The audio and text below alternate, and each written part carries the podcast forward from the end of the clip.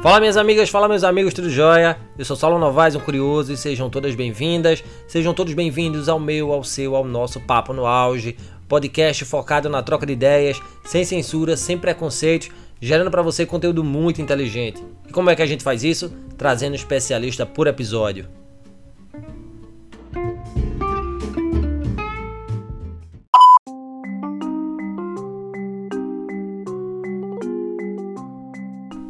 Em meados desta década, que se aproxima do fim, diversos estudiosos começaram a falar no surgimento de uma onda conservadora na política e na sociedade de diversos países. E aí vimos os fenômenos do Brexit, saída do Reino Unido da comunidade europeia, e da eleição do Donald Trump nos Estados Unidos e dos nacionalistas na Itália, por exemplo. Com a eleição de Jair Bolsonaro à presidência da República, essa onda teria definitivamente chegado ao Brasil ratificada por uma campanha marcada pela polarização entre a direita e a esquerda, bem como pela ascensão da legislatura mais conservadora em cinco décadas, eleita em 2014. Com o Congresso mais austero, o número de brasileiros partidários de pautas mais tradicionais aumentou. Questões como legalização do aborto e das drogas, além do casamento entre pessoas do mesmo sexo, foram rechaçadas. Cresceu também o número de apoiadores da pena de morte, da redução da maioridade penal e da prisão perpétua para crimes hediondos. Mais recentemente, foram vistas manifestações contra exposições artísticas no país, fruto do retorno de um moralismo exacerbado, principalmente nas redes sociais. É possível dizer que o Brasil é um país conservador? Bom, de acordo com o professor emérito da USP, José Arthur Gianotti, o conservadorismo brasileiro está associado às bases históricas de construção da sociedade. Segundo o docente, é, um país que nasceu do Estado é, forjando uma economia escravocrata e mais tarde muito desigual só poderia ser governado por elites cujos acordos excluíam as vontades populares a uma camada que sempre foi extremamente conservadora no Brasil e que agora encontrou meios de manifestação, fala aí do professor Gianotti. E para ratificar essa afirmação do professor, a pesquisa Datafolha de 8 de setembro de 2014 revela que pensamentos mais à direita são maioria no país. O pilar central para distinguir a direita da esquerda é o papel que o Estado deve exercer sobre a sociedade. Enquanto a esquerda acredita que a redução da pobreza e a representatividade dos direitos de cada um ocorrem pela maior participação do Estado na vida social, a direita, ao contrário, defende a redução estatal como forma de tirar pessoas da pobreza, respeitando a liberdade individual dentro das regras estabelecidas pela sociedade. Será? Para trocar uma ideia conosco sobre a temática em questão, convido o professor Wagner Rafael Peixoto. Wagner é docente do IFPE, campus Belo Jardim, Pernambuco, onde ministra aulas de língua portuguesa e de língua espanhola. É mestre em políticas públicas pelo Departamento de Ciências Políticas da UFPE e ex-filiado do DEM e do Partido Novo. Seja bem-vindo, professor Wagner. Prazer tê-lo aqui neste podcast a debater tema tão atual. De praxe, professor, Perguntas sobre propósito. Por que ser docente? Por que enveredar pelo caminho das letras? Por que discutir política é importante? Professor Wagner, seja bem-vindo. Fala, Saulo, meu amigo, tudo bom, cara? Olha, prazer imenso em bater esse papo com você aqui no seu podcast, o Papo no Auge. Tenho certeza que será uma conversa muito proveitosa. Olha só, Saulo, como que eu me tornei professor é uma história um pouco é, curiosa. Assim como a maioria das pessoas que enveredaram por essa área, eu não tinha a intenção de ser um professor. Eu sempre quis, até o final da minha adolescência, isso aí é final dos anos 90, ser é, jornalista. Você bem deve lembrar que aí pelo ano 2000, 2001, o curso de jornalismo vivia um boom, chegando a ser inclusive em algumas universidades o segundo curso mais concorrido, perdendo apenas para medicina, ganhando inclusive de direito e de engenharia. E eu não passei nas duas primeiras tentativas para o curso de jornalismo, então a partir da terceira tentativa eu ampliei meus horizontes e pensei em fazer um curso de licenciatura com a seguinte perspectiva: veja só, eu sabia que eu não me tornaria uma pessoa rica, é, e reconhecida, popular, como os jornalistas, alguns se tornaram, não é? Mas eu sabia que eu também não teria uma dificuldade em arrumar emprego. É, por ser professor de uma disciplina é, ministrada no, no, ensino fundamental, no ensino médio. E aí veio a questão agora, é, ser professor de que área? Ou de história ou de português e espanhol. E eu confesso a você que o fato de ter já nessa época uma visão dos fatos políticos muito diferente da maioria das pessoas no meu entorno, e eu sabia que na universidade isso seria potencializado, me afastaram do curso de História. Então eu fiz letras, eu já falava um pouco de espanhol. Eu sempre fui aquele colega, sabe, Saulo, que quando alguém dizia, olha, quando você vê, aí eu corrigia automaticamente. Quando você ver, não. Quando você vir, sabe, sempre fui esse coleguinha aí que corrigia os outros. Sempre gostei muito de regra gramatical, enfim. E foi assim que eu enveredei pelo caminho do magistério. Tive a sorte e a competência também de ser aprovado em um concurso do Instituto Federal. É... Isso em um momento em que o espanhol vivia um boom de oferta, não é? Em função, inclusive, de, da legislação que obrigava a oferta da disciplina de língua espanhola, Saulo. E por que discutir política é importante? Olha, eu sempre costumo dar essa resposta e eu espero que a sua audiência concorde com ela. O problema daqueles que não gostam e não discutem política é que vão ser eternamente governados por aqueles que gostam, por aqueles que discutem, por aqueles que enveredam por esse caminho. É, Saulo, a grande dificuldade que muitas pessoas no nosso entorno têm é de perceber que praticamente tudo na nossa vida depende de decisões políticas o, o preço do produto, se vai ser taxado por ser importado, ou se vai ter uma, uma política tributária mais liberal, é, a disciplina que vai ser estudada lá na escola pública, é, o trânsito, se vai ter é, aquelas vias exclusivas para ônibus, e se vai ter um radar multando. Enfim, tudo, todas essas políticas públicas que que mexem no nosso cotidiano são tomadas por políticos. Então, como não é, discutir política, não é? Bacana, bacana, professor Wagner. É, ouvindo o senhor falar sobre a sua vontade, né, o seu sonho de ser jornalista, é, lembro que também era uma vontade minha é, nos idos aí do, dos anos 2000, antes de entrar no curso de letras. E agora, nesse momento, né, é, realizando, criando esse podcast, é uma forma de eu enveredar pela área de forma aí meio enviesada. Mas adentrando aqui no tema do nosso bate-papo, professor Wagner, é, o que, que é o conservadorismo? O que, que é ser conservador? Indo adiante, professor, o que é ser de direita e até que ponto há confluências e divergências em ser conservador e ser de direita? Dá para ser conservador nos costumes e liberal na economia, por exemplo? Saulo, fantástica a sua pergunta. Olha só, eu costumo dizer que o conservador reúne em si pelo menos três características. Quais são elas? A primeira é o reconhecimento da importância na sua vida e no seu entorno de algumas instituições, entre elas a religião e a família. Embora ele possa até não ter na sua vida privada a presença de alguma dessas instituições. De repente, aí um conservador pode não ter religião, ele pode não ter uma família, mas reconhecer que essas instituições são muito importantes, são muito determinantes na vida da sociedade na qual ele está inserido. Para além disso, o que é necessário a um conservador sempre? É o ceticismo, é a dúvida, é a interrogação, sabe? É você não aceitar calado aquelas imposições que lhe são feitas pelos entes estatais. Por que essa decisão?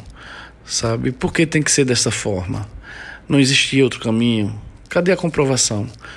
Vamos colocar em termos atuais agora aí, por exemplo, essa imposição dos governos quanto ao lockdown, ao fechamento quase completo das atividades econômicas na, em, em função da pandemia do Covid. O conservador ele vai duvidar, ele vai sempre discutir por quê, cadê a comprovação, onde que está comprovado que o lockdown resolveu ou minorou os efeitos da pandemia. Então, o, o ceticismo, a dúvida, o questionamento é inerente ao conservador.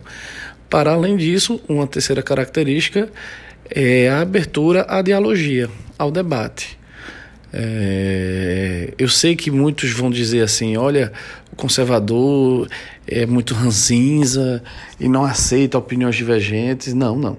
Um conservador nato, ele é forjado na diversidade. Ele reconhece que existem pessoas que pensam diferente dele e senta para conversar com elas, procurando soluções para, aquele, para aqueles problemas que sejam comuns a ambas, a, a ambas afiliações.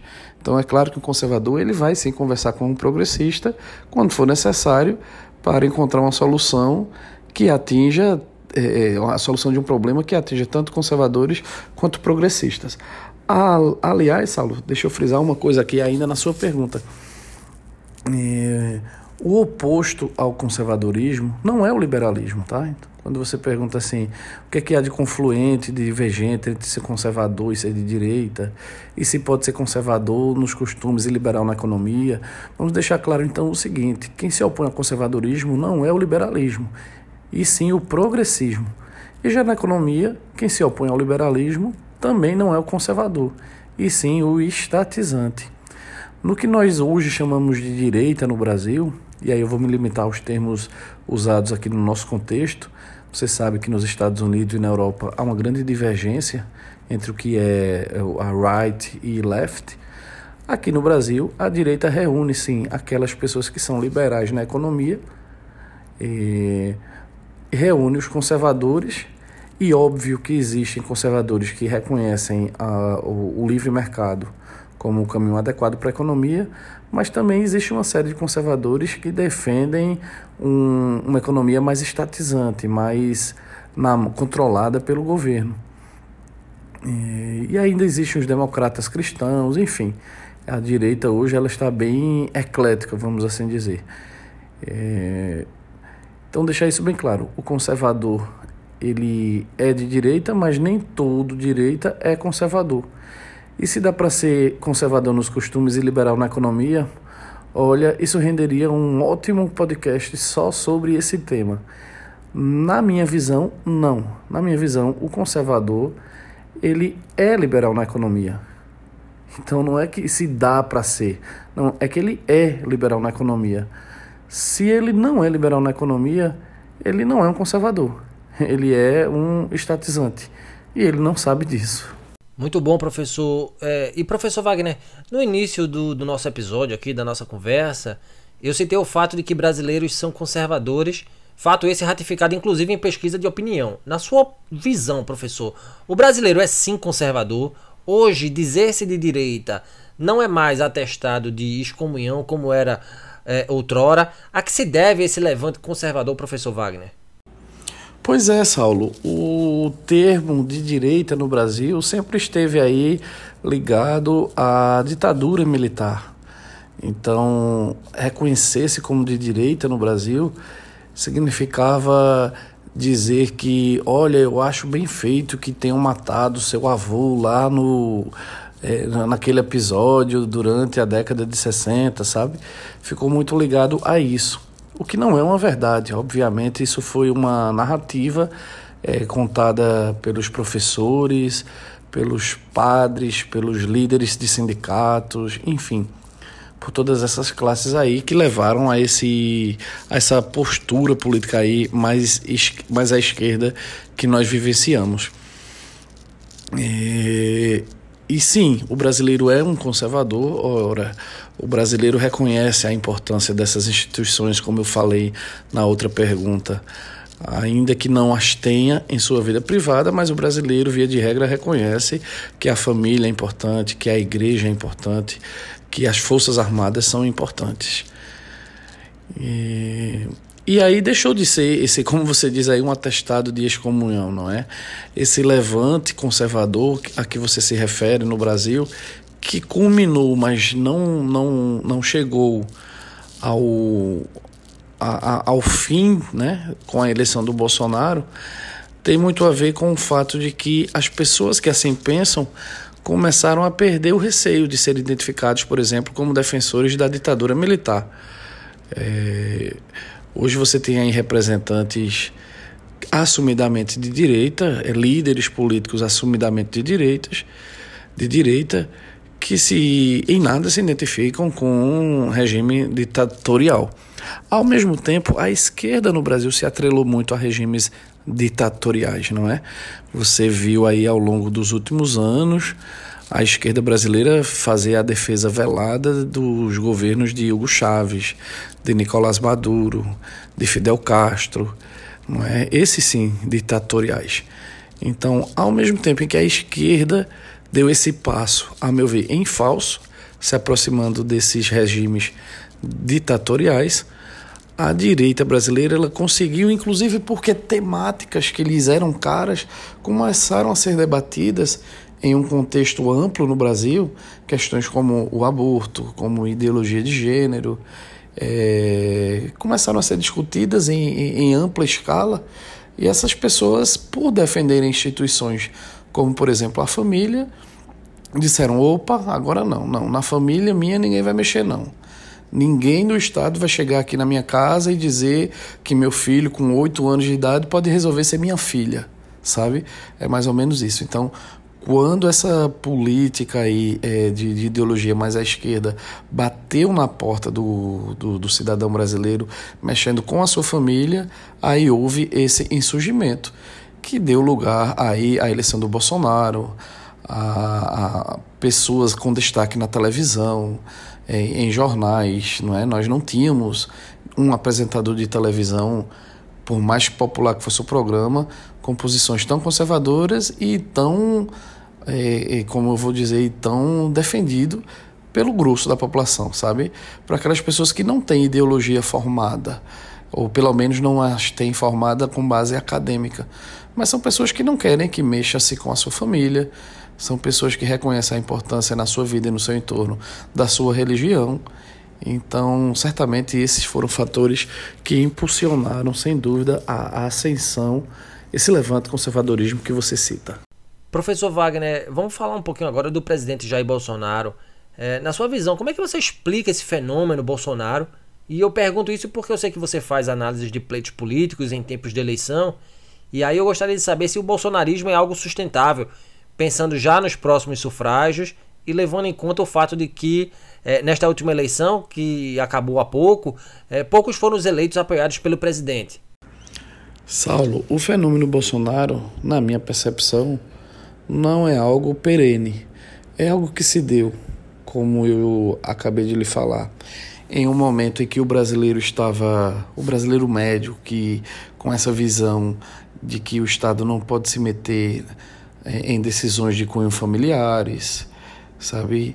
Nessa discussão de temas como aborto, como ideologia de gênero, é, em um momento de grande corrupção no país, ele surgiu como essa voz que o brasileiro queria escutar, falando exatamente o que ele fala, de um jeito muito, muito próprio, não é? é, contra essa, essas políticas de, de, de cunho mais esquerdistas tomadas ao longo dos últimos anos no Brasil. E como você bem observou aí, ele não conseguiu transformar isso em, em, em, eleições de aliados seus nos pleitos municipais.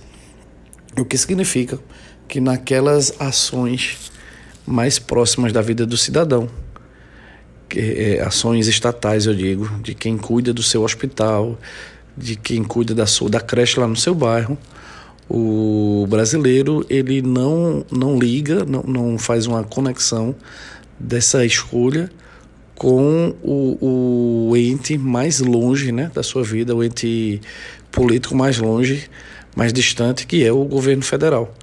Então, assim, por mais que o cidadão concorde com o pensamento de Bolsonaro, sabe? E, e, seja cristão, e não queira o aborto, não queira ideologia de gênero. E, mas ele não, não cria uma conexão dessa postura de Bolsonaro com quem que vai reger a sua vida lá no Recife ou no Rio de Janeiro, são cidades em que os candidatos apoiados por Bolsonaro fracassaram. É, o que o cidadão que elegeu Bolsonaro ainda espera do seu governo, mais do que essas ações pontuais que têm impacto na sua vida cotidiana, é uma postura mais firme nesses temas mais ideológicos, vamos assim dizer. O que, o que é inegável que está falhando, não é? Bolsonaro ele não tem tido uma agenda, por exemplo, a escola sem partido, que era um projeto muito elogiado por Bolsonaro, que tantas vezes ele levou a debate, é, está engavetado agora, por exemplo. É, o Bolsonaro tem colocado líderes no seu governo, pessoas como Fernando Bezerra Coelho ou Ciro Nogueira, senadores de Pernambuco e de Piauí, respectivamente, ambos já envolvidos em escândalos de corrupção, quando Bolsonaro sempre foi um baluarte na luta contra, né? Ele surgiu com esse discurso aí muito ético. Então, a sua pergunta sendo eh, se é sustentável, bom, é sustentável, inclusive porque agora ele já chegou lá no auge, não é, na presidência da República, e ele tem uma máquina a, a seu dispor. É, inclusive ele descobriu agora o que dá voto nos grotões, não é? é que é, é auxílio financeiro aos mais pobres. Então é sustentável desse ponto, mas ele tem perdido muito o apoio de daquela ala que votou nele por compactuar com a sua, com a sua ideologia, não é? Por querer vê-lo é, enfrentar o STF. É, você lembra que no início do governo dele, o filho dele falou que bastava chegar no STF com um cabo e um soldado. E o Bolsonaro, é, por mais assim, que haja discordância das pessoas com Bolsonaro, há de se reconhecer que o eleitor de Bolsonaro, o eleitor médio de Bolsonaro, gosta desse enfrentamento se sentia representado, não é? É um eleitor que dizia, poxa, eu não acho justo que o STF determine o legisle, porque é o que vem acontecendo. E o Bolsonaro vai lá e bate de frente, o filho dele também vai lá e bate de frente. E de repente essa postura foi abandonada, não é, pelo Bolsonaro.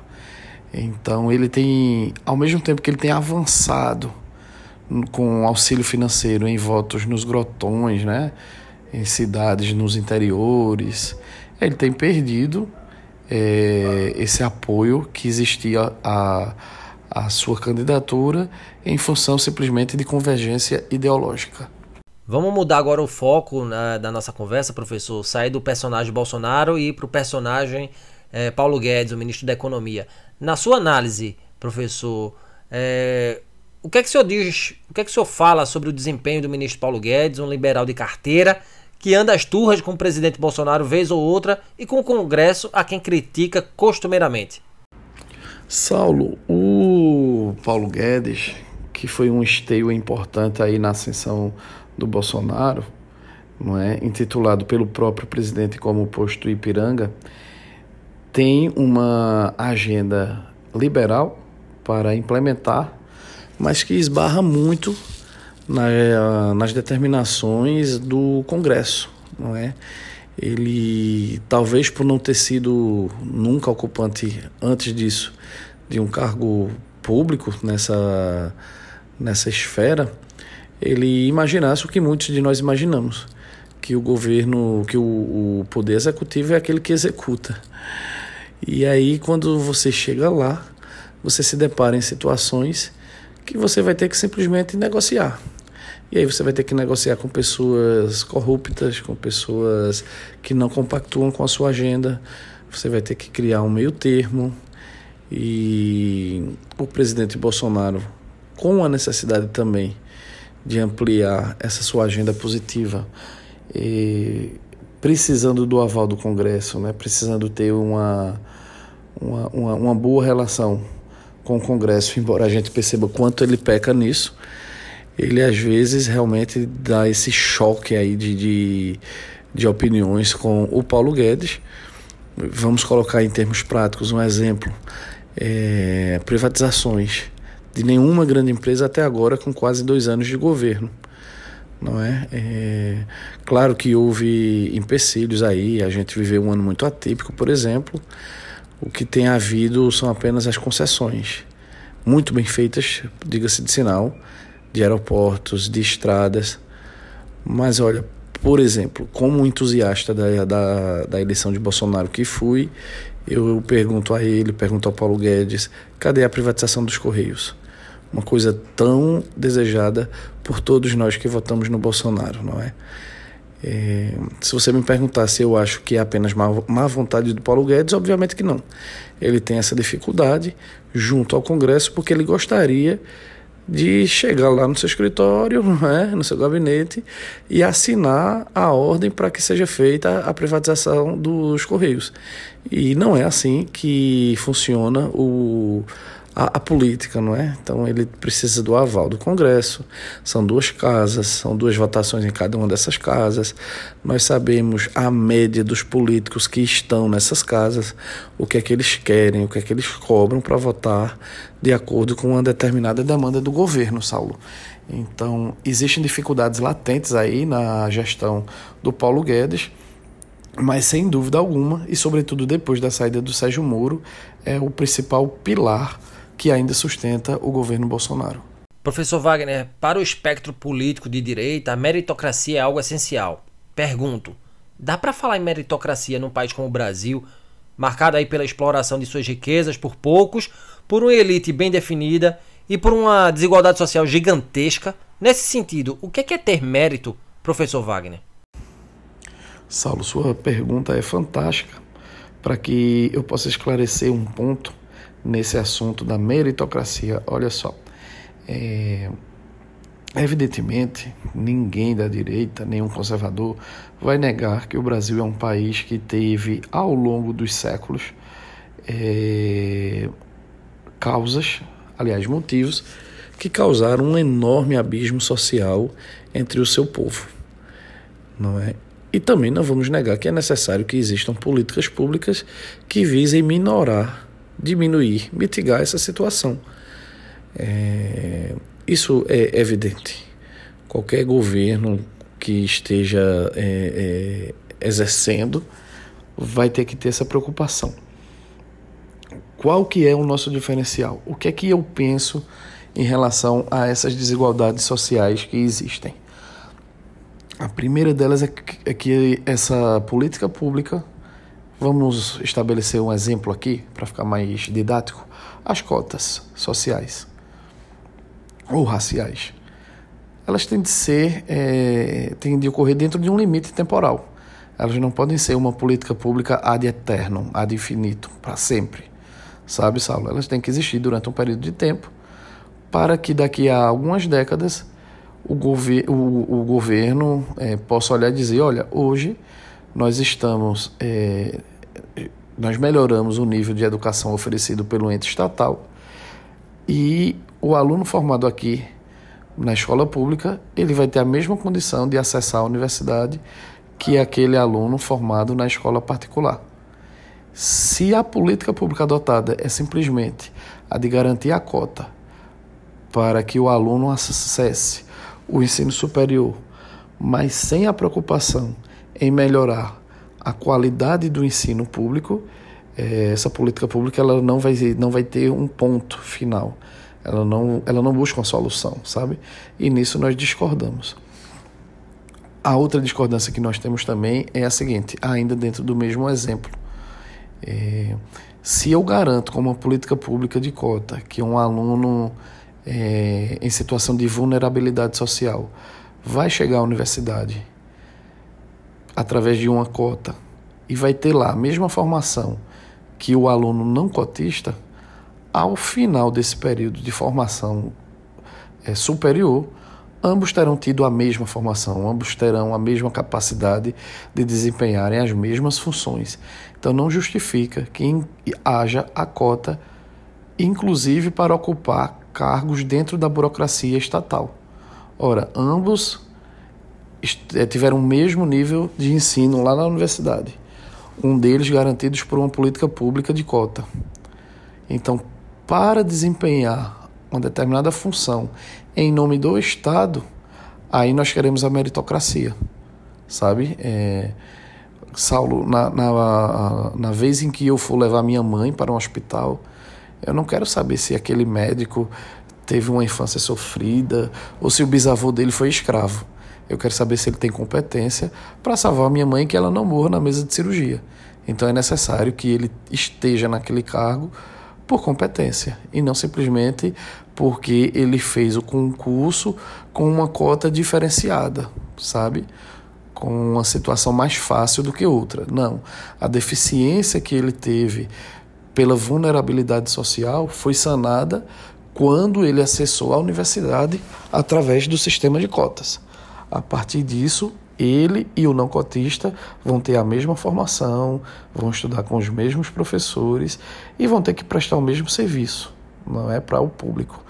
Então nós temos essa divergência aí. Primeiro, repetindo, a questão temporal. Então você estabelece a cota durante um período de tempo em que você tenta sanar as deficiências do serviço público que você oferece, para que mais para frente essa cota não seja mais necessária. E mesmo que essa cota ainda esteja sendo necessária para acessar o nível superior, ela não deve existir para ocupar os cargos na burocracia estatal. É, cargos de médico, de professores, de engenheiros, seja o que for. No âmbito público, a meritocracia é o que vai importar. Ora, eu não quero saber se o engenheiro que está construindo o prédio teve uma infância pobre. Não. Eu quero saber se ele é capaz de construir aquele prédio sem que o prédio desabe na cabeça de alguém. Sobre as narrativas de esquerda e de direita, professor, qual é a sua visão em termos de embate para os próximos anos? Que pautas serão tocadas a partir de agora, visando aí as próximas eleições? Olha só, Saulo, é, eu acredito que os opositores de Bolsonaro vão insistir num assunto que foi por ele é, é, levantado nas últimas eleições, que era a questão da corrupção.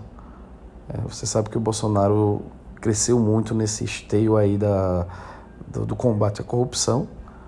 É, e hoje, como presidente, ele é constantemente acusado de não ter todo aquele compromisso com a corrupção, contra a corrupção que ele dizia ter. Basta ver a sua postura no, com, no, nos casos envolvendo os seus filhos, não é? Então, isso é um, um bom flanco, não é? Para ser utilizado pela oposição. E outras pessoas mais próximas da ideologia do Bolsonaro vão insistir em alguns temas que em muitos lugares têm sido é, modificados ou têm sido pelo menos discutidos questões como aborto e como legalização de drogas é, tem sido discutido em vários países e aqui no, no Brasil sempre se discute, mas não em nível de legislação federal, não é? As pessoas discutem conversando com os amigos, sentado em um barzinho ou em um debate no rádio, na televisão, enfim. Mas não foi apresentado ainda, e eu acredito que está cada vez mais próximo esse momento, em que temas mais caros à população conservadora e que pode reaproximar essa população que está um pouco desgostosa com o governo Bolsonaro do próprio Bolsonaro, não é? Então, se de repente surge aí um debate em nível federal se vamos legalizar ou não a, a, o consumo de drogas, então obviamente isso tenderia a aproximar o Bolsonaro daquele eleitor que está um pouco decepcionado em função de algumas outras decisões do seu governo. Então, de modo que eu digo que é, eu enxergo hoje como dois assuntos que podem dominar as próximas eleições. Essas questões mais conservadoras, como o aborto e como legalização de drogas, e a questão, mais uma vez, envolvendo o combate à corrupção, tão prometido pelo Bolsonaro, mas aparentemente até agora não levado tão a sério pelo menos quando se refere a membros da sua família.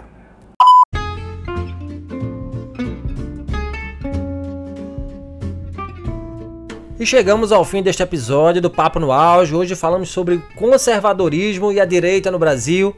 E para trocar uma ideia com a gente sobre esse tema, aqui o professor do IFPE, Campus Belo Jardim, o professor Wagner Rafael Peixoto, Meu amigo Wagner, gostaria de te agradecer imensamente pela partilha de tanto conhecimento, diretamente do México, diretamente aí das, da, das praias de Cancún, né? É, foi um momento de grande aprendizado e de posicionamento de ideias. Gratidão demais, meu amigo. Saulo, foi um prazer a oportunidade de bater esse papo com você no seu podcast. Quero lhe agradecer e dizer à sua audiência que o conservadorismo veio para ficar no Brasil, viu? Isso independe de resultados eleitorais a população brasileira, majoritariamente conservadora, está cada vez mais atuante e fiscalizando também aqueles que nós elegemos, as decisões do Poder Judiciário. Nós não vamos arredar pé de participar ativamente dos debates realizados na sociedade. É, eu fecho a minha participação repetindo aquilo que eu disse no início, Saulo. É, o mal de quem não gosta de política é quem vai ser eternamente governado por aqueles que gostam. Um abraço e até a próxima.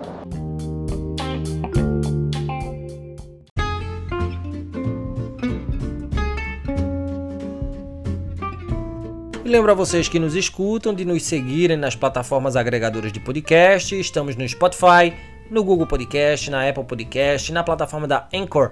Nos sigam, curtam, compartilhem nossos áudios.